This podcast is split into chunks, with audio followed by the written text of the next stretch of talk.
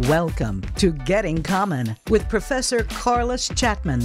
Getting Common covers a variety of topics and features guests from business, law, politics, government, education, and some of the most insightful entrepreneurs. It's a refreshing, common sense approach to some of the most important discussion points today. Now, here is your host, Carliss Chatman.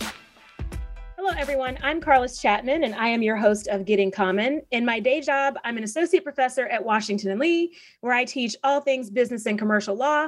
Uh, and my research has focused on corporate governance as well as corporate personhood. The topic of today's episode is No More Old Boys Club, and we'll be discussing an article by the same name, co authored by my guest today, and the ongoing efforts to diversify corporate boards. When it comes to board diversity and C suite diversity in general, Many people are surprised that the management at companies does not reflect the world in their own workplace. Many have made efforts to figure out why and, ha- and how to effectuate change. And my guest today will help to explain the lay of the land and make some suggestions for achieving more representative leadership. So I've assembled some amazing guests today who also happen to be some of my good friends. So I will let them each introduce themselves. First, Anat. Thank you so much for having me on the show. I'm a huge fan, and thank you for the audience for being here with us today. Uh, my name is Anat Beck. I'm an assistant professor of law at Case Western Reserve University. And uh, I'm very passionate about, about this topic. I write about unicorns, corporate law, finance, and it's really an honor to be with you today. Thank you. Darren? Thank you so much for including us. And we're really excited to talk about this piece. I'm Darren Rosenblum. I'm a professor of law at McGill University in the Faculty of Law, where I teach business associations and corporate governance. And my research has been on gender diversity in corporate governance and leadership. Um, and I've looked at that question from a variety of different ways, including empirical work and theoretical work. Um, and, and lately, we've been doing some work thinking about uh, deeper levels of corporate governance uh, and how they can reflect norms of diversity. And that's really the, the question that prompted us to investigate this issue that's at the heart of this paper. Awesome. I'm so, so excited to have you both. Um, and so, Darren, I'd like to kick the, the discussion off with you and, and, jump into it. You know, you've spent, spent quite a bit of your career focused on diversity and representation. And, you know, why is this such a difficult thing? Why is it so difficult to change corporate leadership? Well, I, I think it's worth thinking about the challenge in a broader sense first uh, and connecting it to broader political debates, which I think are part of why it's so challenging within the corporate context. Lani Guinier was one of my professors and one of my mentors at Penn Law and I studied with her many of the issues that really have played out in my work over the past couple of decades. One of the things that she focused on is the importance of minority representation and how corporate law already has a solution for this with cumulative voting, which is the most dominant uh, form of voting in cor- for corporate shareholders. Um, and she took that as a model for thinking about minority inclusion in broader political spheres. But the other work that she really examined is sort of the challenge of power sharing and how it is difficult to get people with power to, to share power. And I think that's part of why this is so challenging is that we, we spend a lot of time thinking about inclusion and the essential nature of inclusion, but and, and I think there's broad consensus on the need for inclusion and diversity, and yet the needle doesn't budge very much, right? It's been a long time, I think, for you certainly, and for us, that we've seen corporate leaders um, speak the right things about diversity. Professor Cheryl Wade called this a while ago diversity doublespeak. And I think that's a great phrase for what's happening. Um, and at the same time, we know that the actions are really falling behind. That board representation for women has lagged, And certainly for people of color, it's lagged substantially. Um, and now lately, people have started thinking about LGBT representation in leadership. But it's not just about the board, it's also about executive leadership as well. Um, and while our topic in this paper is really about the board, particularly, I think the, the I'm mentioning that because I think it's an important part of the answer to your question, which is why is this challenging? It's because the people who are running things don't want to give up their power. And the people who are running things are primarily the executives who play such a dominant role in corporate governance and who are yeah, yeah. who are you know well over 90% white and male and and all of them are cisgendered. Yes. And, and i love the reframing of it uh, you know that Lani Guinier and others have done of thinking about power sharing because it makes it so easy to understand how you can diversify the bottom but not the top um, you know, how we can have 50% of women in law school, but not have 50% of women law firm partners, or more than 50% of women in law school. I, I know I went, I started law school in 2001. And I think that was probably the first year when it was like more women are in law school than men.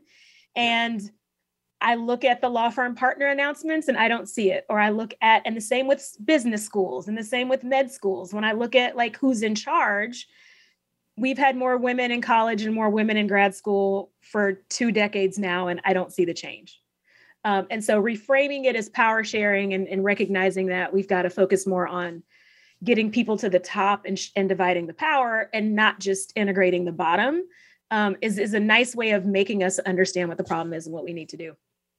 Thank you. Yeah. All right. Now, not, you know, in your article with Darren, um, you know, uh, y'all accept that the benefit of gender diversity is apparent. And I totally agree with you, right? Like we we know the benefits of diversity. We see it at the bottom, right? We see what happens when you change the bottom. Um, we know that you maximize value in a corporation, and allegedly, that's what we're supposed to be doing. We're supposed to be maximizing shareholder wealth. But you know, how does diversity help to do that? How does diversity maximize that wealth? That's a great question. And I, and I just want to say one thing. And why I'm so passionate about this is because, you know, now I teach corporate law. We don't have that many, um, you know, it's hard to see what you practice. We don't have that many women as corporate law professors. And not only that, when I used to practice corporate law, especially M&A, I would find myself as the only woman in the boardroom, and I'm not even a director, but I represent one of the parties. You know, I represent the company or one of the investors. And um, so I think we have to see some difference here. And I think even today, right? Even today, we're in 22. Um, we still don't see corporate um, diversity, and it's very contested. And you know, when we started thinking about this two years ago, people thought I was crazy. I presented the idea to some uh, people in a, a very uh, well-known co- corporate governance conference, and even women in the room are like, "Oh, we disagree with you." I'm like, "But nothing has changed. We haven't moved the needle." You know, so so it, it's very contested. You know, why do we even need?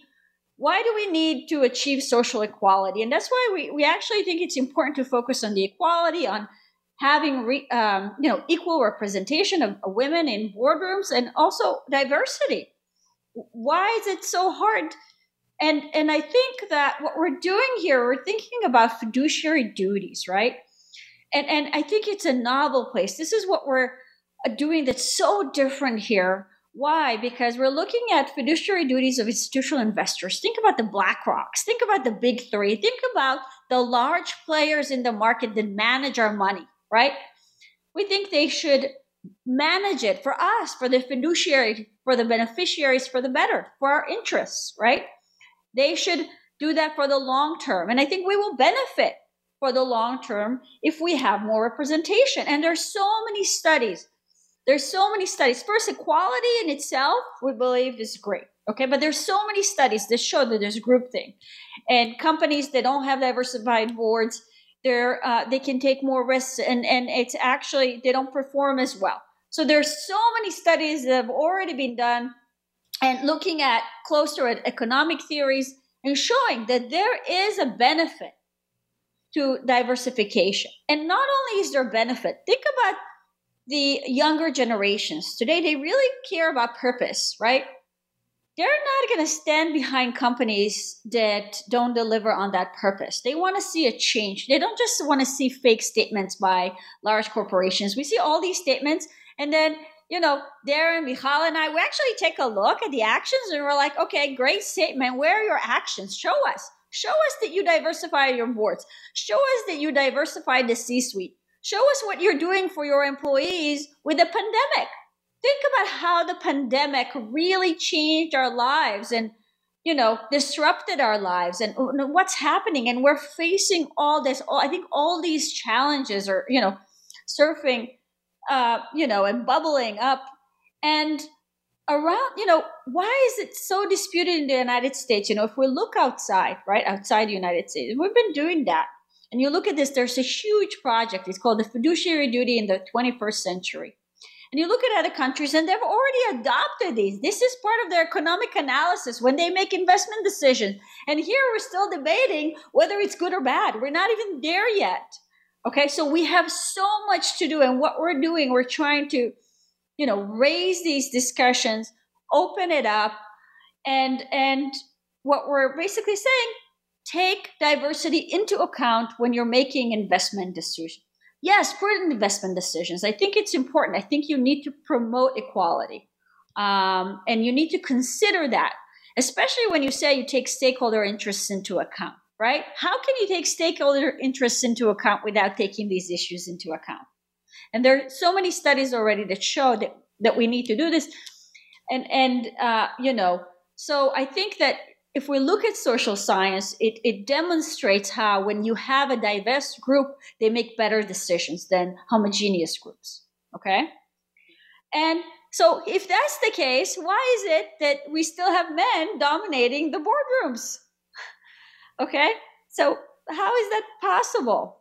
And that's what we're you trying to change. And, and and what I love about what you said is um, I think we get painted with this brush when you promote when you say you want to promote diversity and equality.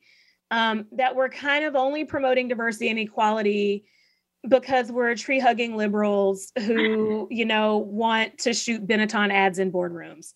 Um, and everyone who's too young to know what a Benetton ad is, I'm sorry, but you know the imagery of you know the the perfect diverse room with multicolored people and multilingual people. And it doesn't have it's not grounded in anything. And the truth is it is grounded in something. We have decades of empirical evidence that that tell you that groupthink and you know having unilateral governance you know homonormative unilateral governance is a bad thing. Like those are the least profitable things yet it doesn't make its way into the agenda. Like we know it's better, you know, it's it's like eating your vegetables, right? We know it's better for us, but we still won't eat our vegetables and, and diversify the boardroom. Um, and so, you know, even though we won't eat our vegetables, you know, as corporations, I, you know, it always shocks me about this diversity issue is, you know, with other things like, let's say, ending sexual harassment or um, you know, being kinder and giving people time off and giving healthcare benefits. You know, they can, we can put together a spreadsheet and show how giving people more time off costs more money. Um, we can pick some other things and say this affirmatively actually costs corporations money if we pay people more wages. But when it comes to diversity, we can put a spreadsheet together, we can put an empirical study together and say this makes us more money. So how why are we still not doing it? Right? Like if it actually makes more money, if it actually maximizes wealth, and that's what motivates the American corporation, you know, why is it still so hard? Darren, what do you think? Well, I think it's, you know, it's you're you're essentially asking a deeper version of the previous question, right? Which is where is the resistance? And and I do want to highlight part of what I think the resistance is which goes back to Gary Becker's work on the economics of discrimination from the early 70s, in which he basically said, and this is the Chicago law and economics take on discrimination, which is that if discrimination um, is uh, costing companies, then eventually it will disappear. That companies will do what is most efficient for them discrimination is inefficient because it excludes people who are talented. And so eventually discrimination will diminish. Now, he made this argument in the early 70s, and while numbers have gotten better since then, it's not radically better. It's nowhere near uh, proportionate to the population of women and people of color, not by a long shot. And as you noted, it's been a very long time that, at least for those groups, they've been quite well represented in higher ed and in lower echelons of the corporate world. So, um, so to me, it's pretty clear that there still is quite a bit of discrimination, and some of that discrimination could be the the sort of widespread uh, perception now, which is that it's unconscious bias, and I think that is a, a popular view because, in part, I think it's uh, I think it's somewhat accurate to say that there are many people who don't voice discriminatory opinions, right? So, in in you know, occasionally, for example, when I went to law school, I would hear straight guys, you know, in the bathroom because guys talk, say somewhat sexist things, but it wasn't anywhere near as bad as what you hear about in these um, really horrendous Me Too cases. Um, so, is there deliberate, intentional discrimination? I'm sure there is. I'm sure there's also a lot of unconscious bias out there. But I also think a lot of it just comes down to maintaining privilege and power. And that and so this is something Afra Afsharipour and I've explored in a recent piece as well um, Power and Pay in the C suite, in which we explore whether there's a correlation between the domination of men in the C suite and astronomical executive salaries. And, and we sort of explore why that might be the case. And to me, it seems like an obvious example of capture, right? That basically the people who are running things don't want to give up their power. That's not necessarily a story of discrimination, Carliss. Mm-hmm. It's the story of a group that's very entrenched and doesn't want to give up its control. Now, it happens that that group is cisgendered white men, largely older white men, right? But I don't know how much it is. You know, there. It's certainly clear that there's discrimination going on in terms of some of the exclusions that happen, but um, but we have these sort of three explanatory pieces the capture argument, the deliberate discrimination argument, and the unconscious bias argument. And how we weigh those things out, I think there's still some research to do, but it's clear that each one is playing a part in terms of explaining what's going on. The other I, thing yeah. you, you raised is sort of the the essentially, and, and I think Anat spoke to this quite nicely, is what the business case for inclusion is. And it is a really robust case, um, which underscores how this capture is actually quite harmful to the firm, right? But I also think it's worthwhile to note that that's not the whole story. That inclusion is valuable for its own sake, and not just because it increases the profitability of the firm. And here I want to push back on, and Anat and I were talking about this earlier and had emailed with you about it, about Larry Fink's latest missive about how inclusion is really good for the bottom line of the firm.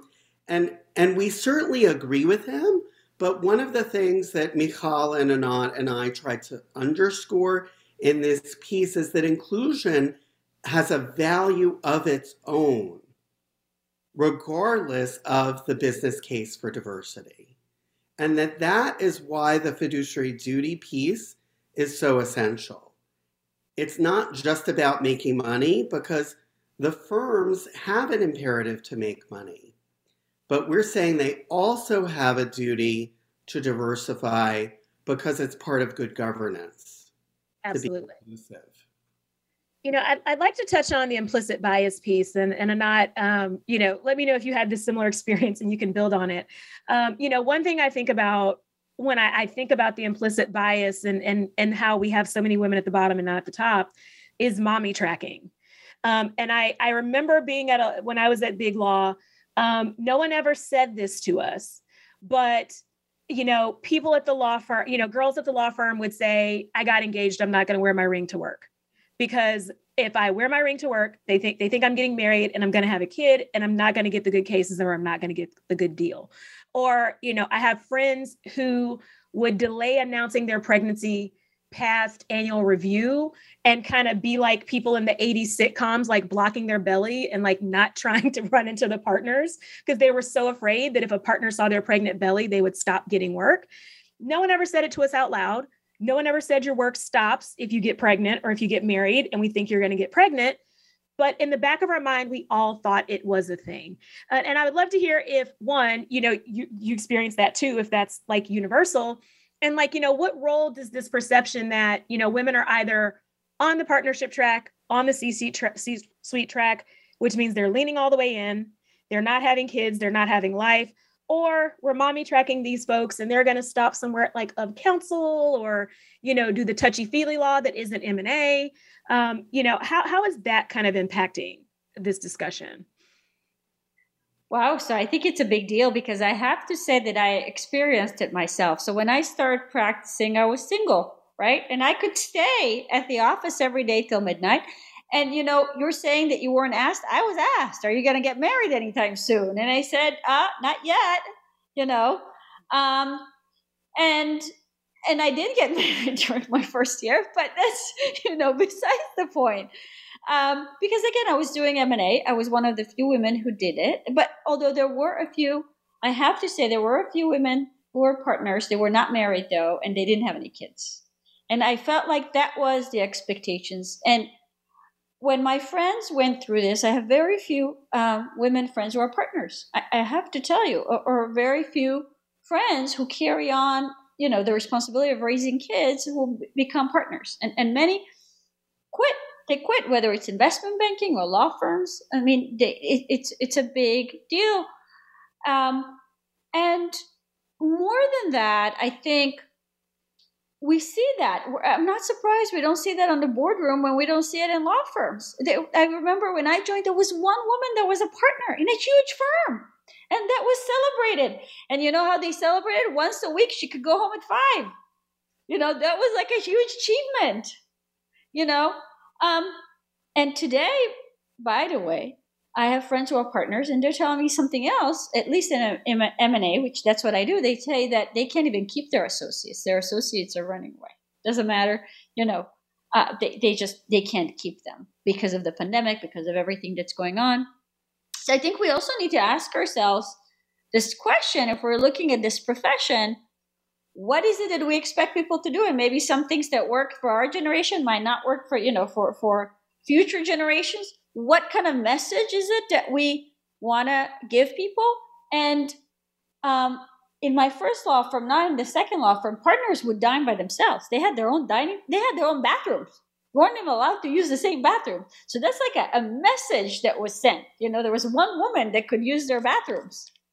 Okay? So yeah. I mean corporate law is it's uh things have changed. I think things change. I don't think it's that way today. That was you know maybe telling a little bit my age quite a few years ago. But you know uh, we still have uh, a ways to go. And but that's why i think corporate governance is important. Governance also in a law firm or in a big firm it's important. Why?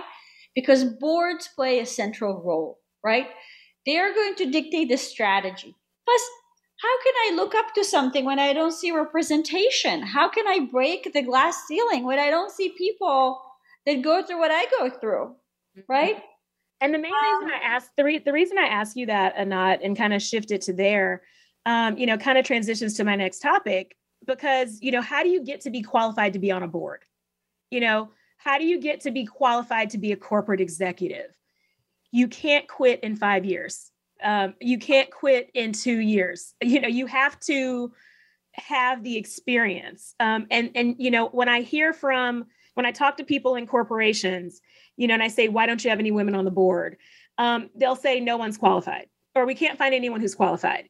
Um, eh, no one's been in the game long enough or you know we don't there's i don't see any women at the next level like they say they don't see women around but when you create this hostile environment and you either mommy track people or you know you're a lifer who's going to suffer with us people um, then that means we you know there's a gap you know i have the same thing where i don't you know i have some friends who are partners but not very many i have lots of friends who left and gone to the doj and who've left and, and gone to do other things and you know if our friends aren't staying in m&a um, then that's even fewer women who are going to be qualified to be on boards in 10 years, right? Um, if they're not going in house and climbing the ladder in house at least, then you know you don't have this pipeline.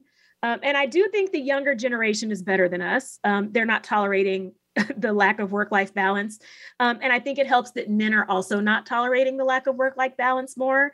Um, and gender non-conforming people are, and they're coming out sooner, and they're like living their truth and not conforming to corporate or law firm or iBank culture of, of hiding who they are.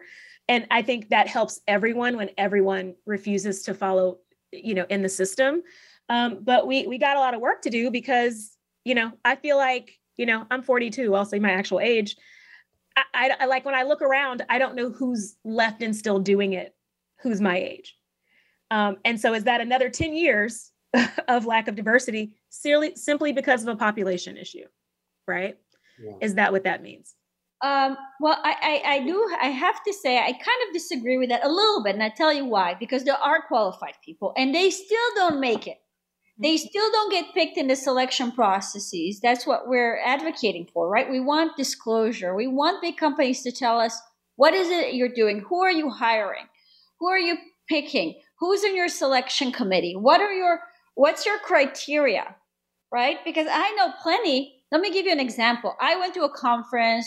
I won't say the name of the school in a very well-known law school.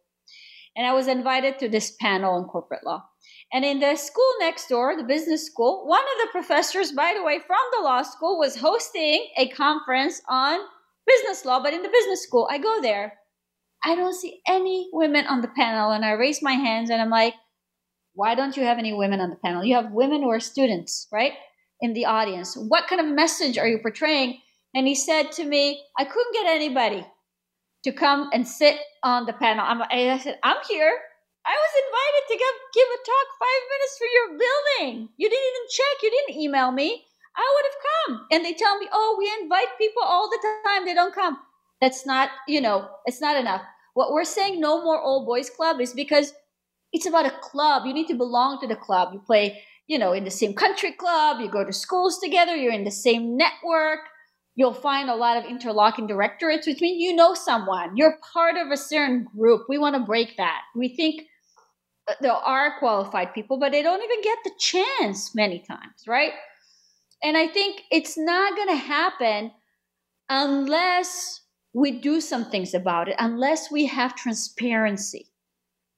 And we need to see what's going on what's we need to be able to select vet monitor executives directors organizational planning. What's going on? Tell us what's going on. Don't just give me some statements you know i'm going to you know support diversity and equality and do all these things for the long run and invest. And i'm a fiduciary and i'm doing everything for the benefit. Show me the money. Show me that you're really doing these things right? I mean don't just give me statements. And, so, and Darren, you know, I would I would love to like I agree with you, Anat, and and and part of of what you know I like the article and the approach, you know, is this definition of qualified, right? And and so I would love Darren for you to kind of compare, you know, what should actually make someone qualified to serve on a board versus what seems to get people on boards. Just kind of explaining for lay people what this disconnect is, right? Like, is everyone on a corporate board a Harvard and Yale graduate? with an MBA and a JD and a PhD and a super, super expert in everything who's written economic papers? Or is it like a bunch of people's friends? Like who makes up boards? And, and like what are the true qualifications versus what maybe should be the qualifications? Well, it's a great question. And um, and I just want to add a quick comment to your last question before I get to the boards uh, piece of it, which is that, you know, I, uh, you know, when I practiced uh, in big law, I was uh, on the personnel committee. And so I saw from that perspective some of the, you know, um, hushed discussions of mommy track stuff. And so men who were reticent to take uh, parental leave because they thought that they would be stigmatized, which was very commonplace. And certainly women who had some of the concerns that both you and Anat uh, shared. Um, and, and also sort of some of the knock on effects of that, which are incredibly um, damaging to women's careers. Um, like the presumption that a woman's on the mommy track, which leads the woman to work harder and to perform more face time than some of her their male colleagues. And I saw this over and over and over again. And there's some interesting work uh, coming out in uh, June Carbone and Naomi Cahn and Nancy Levit have a book they're working on called Shafted, which explores this sort of triple bind, how women aren't just held to this double bind standard where they have to be feminine enough to not be nonconforming, but also play the rules that the boys play, but also that they're held to a higher ethical standard um, in their performance. And I think that is very much true. And so your example, for example, you know, was that a lot of women have to hide or cover the fact that they might be getting married or pregnant or whatever. And I think that is very much true that women will withdraw from work rather than um, not do it properly, right? So, so I've had many conversations with women who were about to step down from being partner or counsel because they just couldn't cut it uh, as parents and lawyers. And I always told them, you know something? The men push for this, you push for it. You tell them, I want to stay, but I'm cutting back my hours. And that's how it's going. Because that's what a man would do.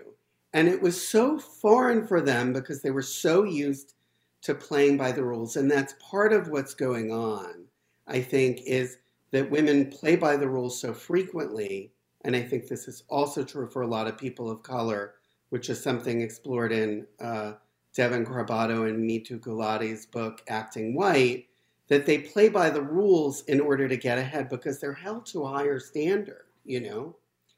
And so I, you know, that takes me back, it's sort of a back way into your question, which is who gets on boards? It's not always the people playing by the rules. Exactly. It's not those yeah. people. It's the insiders. It's the people who are buddy buddy. It's the people who know other people. It's the people who take risks that that they can make fly and um, and have people covering for them in case they fall on their face. Um, whereas women and people of color don't always have that protection within their organizations. Um, and um, and ultimately, at the end of the day, the principal qualifier for a board membership is having past executive experience. And because the C suite is so exclusionary, that on its own is the number one explaining factor, I think, for why there's so little diversity in the boardroom because they want people, and I think it's a legitimate desire, who have executive experience. But this is where we go back to something that Michal and Anat and I discussed, which is that executive experience is found not just in the C suite, but among people who run divisions of different firms, right. who are carrying a lot of P&L responsibility but they're not at the very top of their organizations. And so, like Anat's example of the conference, it's not like you you just have to accept that you've asked the same people and they keep saying no. You have to look at who are the other people who are diverse people who have skills that are like these, who have executive skills. And there are plenty of immensely qualified people with P&L responsibility just below the C-suite who are diverse and who would be phenomenal board members in any large corporation and who would add to the governance. So I think that's where you see the disconnect. The current system is still very insidery. It's better than it was because there's an increasing use of headhunters and processes to be more deliberate through the nominating committee as firms choose new board members. But it's still, there's a long way to go. Yeah, and you know, I, you know, I love the idea of, you know, it's more like we're focused on what the title someone has is rather than what that title means and what the skill set is behind that title. Um, and so if you don't stay because you get mommy tracked, um, and so you have all the skills, but you never get the title. You know, if you get off, if you, you know, and I think about friends who, you know, take five years off or 10 years off, you know, by the time they get the title that would get them on a board, they don't want to serve on a board. They're approaching retirement. So, like, just taking that five year detour and needing to have the title means you don't fly, you don't ever get on anyone's radar, even though you have the exact same skills. And you throw in not going to the same country club and not having gone to the same school and not being in the same circle otherwise and then you know you don't uh, you know you don't get to be a part of it right you don't get it so you know the one thing i that we haven't done is um, we have not kind of defined things for people you know explain to people what all the terms that we say mean and so we've thrown around words like institutional investors and fiduciary duties. Um, so, one you like to just explain for folks what is an institutional investor? What is that? Sure. So, you know, it's funny because there isn't really an exact definition of institutional investors. It could be different players. But what it means is that you have large market players, and what they do is let me give you some examples pension funds, mutual funds, money managers, insurance companies, investment banks, you have commercial trusts, endowment funds, and others. And what they do is they manage other people's money. Okay, they are beneficiaries, they are fiduciaries. What they do is they take your money, for example, and they manage it for you. And let me just give you an example. Just if we take a look at a New York Stock Exchange, right? 85% of the trades, okay, 85% of the volume of the trades, I think, on the New York Stock Exchange uh, is being managed by institutional investors. They account for that, okay? And what they do is they move large blocks of shares. So they have tremendous influence on, on the stock market's movements. And today, and in the past few years, their dominance have gone up and up and up. If about 50 years ago, they managed about 30%, now they manage over 80%. That's over $3 trillion in assets that they're managing. That's why we call them universal owners. They have huge influence on corporate governance. Okay. So they are huge market players. And then, you know, Darren, what are fiduciary duties? Uh, and who owes a corporation fiduciary duties? Great question. So, and this is sort of the core of the basic corporations or business associations class is about fiduciary duties. And the fiduciary duties are legal responsibilities that officers and directors owe to the firm. And what they do is they commit these people to serve the firm first and foremost. So it, you know, for example, the duty of loyalty binds these people to put the interest of the um, officers and the directors um, second behind the interests of the firm itself, right? And so part of the legal power of the firm comes from that commitment, the fiduciary duty commitment, which is, is a very high standard um, and, and a u- unique standard. It's unusual, and I think it's a piece that distinguishes corporate governance from other forms of governance because it's a little bit softer than other kinds of governance. It, res- it relies on the responsibility of the people with this legal power to behave appropriately vis a vis the firm, right? but those fiduciary duties are very elevated, and that's why, um, and, and they're at the core of the connection between individuals and the firm. And so I think that's why we felt that it was so imperative that we think about that as a good place for inclusion to reside as a duty because the, the firm must avoid groupthink to succeed in its leadership, right? And that's the best way to achieve it is to have this duty. Um, yeah. And now, what's interesting about y'all's proposal, um, and why, you know, I'm sure people listening who are not corporate law professors are like, makes total sense to me. Why is this a revolutionary proposal uh, to impose the fiduciary duty to diversify? Um, one, it's twofold. One, you're imposing a fiduciary duty to diversify, and you're wanting something measurable and real, which is new, but you're putting it on institutional investors, right? You're putting this duty, this fiduciary duty, on the institutional investor, into institutional investors. Um, and so, you know, I'd love for y'all to talk about, like, explain the proposal um, and explain why the duty combined with the institutional investors and you know explain why it, it's even controversial you know everything we've said so far makes this kind of self-evident that the people who own the most stock in america should have a duty to diversify if the other people who have a duty to diversify aren't doing it. Um, so and i know Anat, know you should take that one because you also have your forthcoming piece at vanderbilt that also has a has a proposal component. Yes. So in um, let me just say a few words about the Vanderbilt piece, and then I'll go back to this one if that's okay. So in in the Vanderbilt piece, we're actually responding to a new paper that's building on our work, and that is by um, the former Justice Strine and Professor Brummer. And what they're saying in their piece is that there's duty and there's diversity, and they're saying that companies can, they can, they don't have. It's not rather they don't have to, but they can if they choose to take these issues into account. And what we're doing, first of all, we agree with them. I think it's great. By the way, for Delaware, it's a big deal. When we talk about corporate governance, Delaware is the place that governs, that tells you what is corporate governance, okay? So the largest public companies are incorporated in Delaware, okay? And Delaware also, it's very important, they understand what's going on, all these pressures, okay?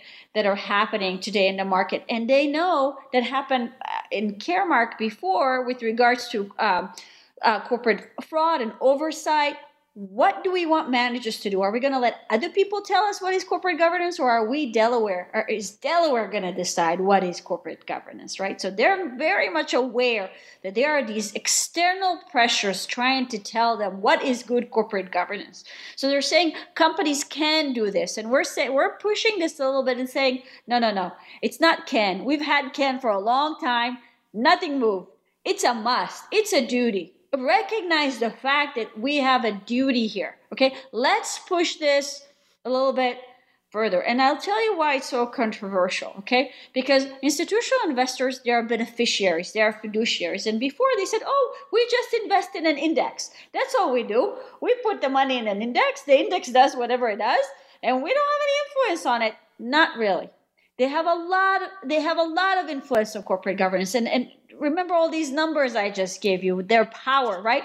When they decide to interfere or engage, now they have what they call engagement, which I would like to know what is this engagement? You have these tiny offices that you call them engagement offices. They're not even enough to really deal with all the companies that you're overseeing, but that's a different issue, right? Different different topic. Tell me, what are you doing in terms of engagement? When you have such a large and strong institutional player telling you, what do you do with X? You're going to comply if you're a CEO. You're going to take that question very, very seriously. Okay. And what's happening, we think that they already think that they have this duty. Why do I say that? They've made, since 2020, they've made very bold public statements. They said, we're committed. We're committed to engage with companies. We're going to pressure companies to increase board diversity. We're going to encourage companies to be more transparent on their diversity practices. And so what we're saying wait a minute you're making these public statements let's evaluate what are you actually doing let's take a look at your actions and don't forget now you also have activist investors that are starting to sue firms by the way firms that made these statements and didn't really do anything about it. I can make whatever statement I want, but what about my actions, right? Mm-hmm. And so I wonder if they're afraid that they might be targeted next, right? Um, and it's not just that. And, and I think all of us, we can evaluate them based on their statements, but not forget about litigation, right? And we're lawyers, so I have to bring up litigation, right? We know this. There, there, I'm sure there's going to be lawyers trying to, they would love our piece and try to benefit from it. And it's already happening, by the way. Some lawyers have already started filing some lawsuits saying, hey, they have a duty to diversify. They're not suing that. Let's sue them.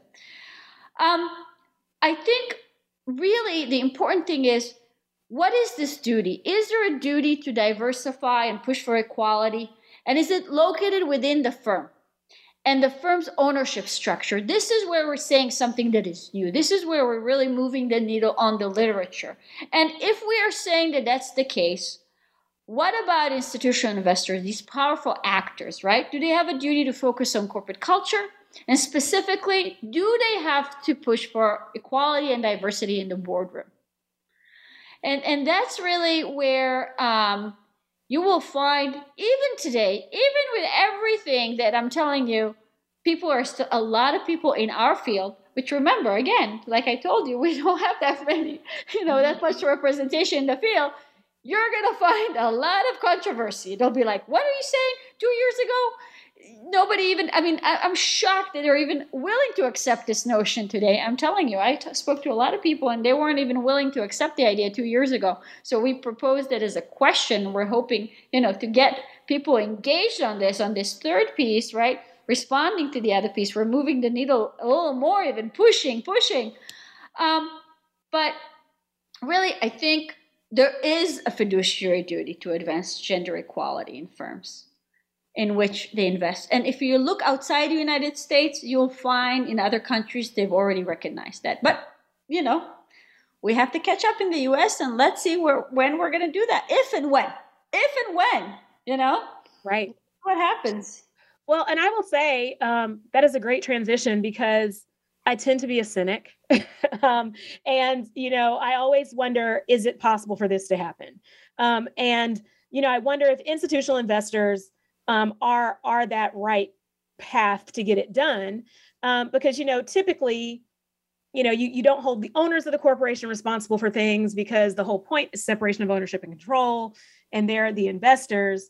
But, you know, when I teach BA and when I teach M&A and I teach SecReg, you know, every time I teach it in the spring, we're going to talk about the Larry letter, is what I call it in class, right? I'm like, Larry, Larry dropped the BlackRock letter to CEOs.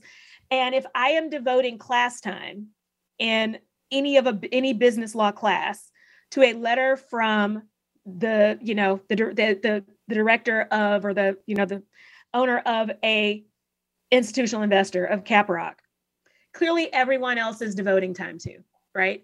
Which means they are important. And if they are important and they are influential and they're as influential as, you know, the directors and the officers, you know, should they not have the fiduciary duties too? So I totally agree with y'all.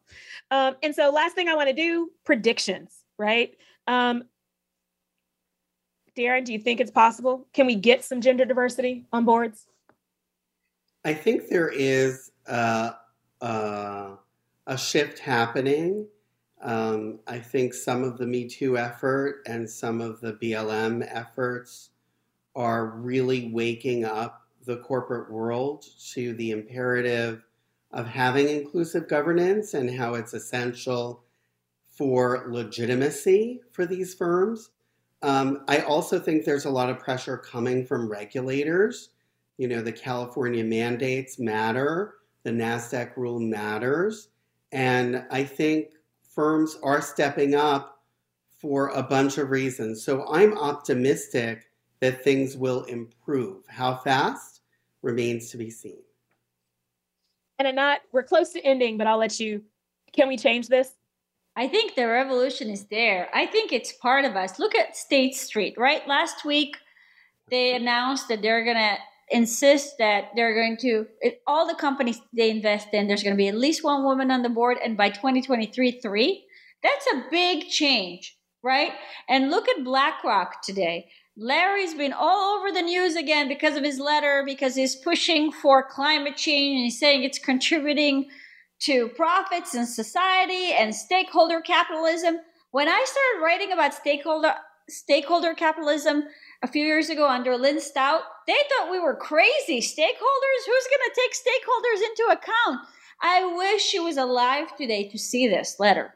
You know, that's her legacy. I mean, that's a big deal that people are actually discussing stakeholders. I mean, uh, five, ten years ago, we were loony. So maybe, you know, we're uh, starting to make some strides. Well, I'm excited not to be a loony anymore because I've also been like, let's let's do the Lynn Stout thing for years and years and years. So I'm happy that the world is catching up to us. Thank y'all so much for being on the show. Um, you know, when y'all asked about being on, I was like, you're on my like, you know, star list. So I'm so excited to have you. And I love both of your work and love both of you as people. So very happy to have you here and have you here today. Thank you all for listening to Getting Common. Um, if you miss any episode, it's always available anywhere po- you can listen to podcasts. Next week, I will have who do I have next week? Oh, I have my colleagues, Carla uh, and Chantal, who will talk about the new Jane Crow and kind of kick off my Black History Month series, which is going to focus on Black women's issues. Thank you again. And if you need to find me on social media, I am at Carla C.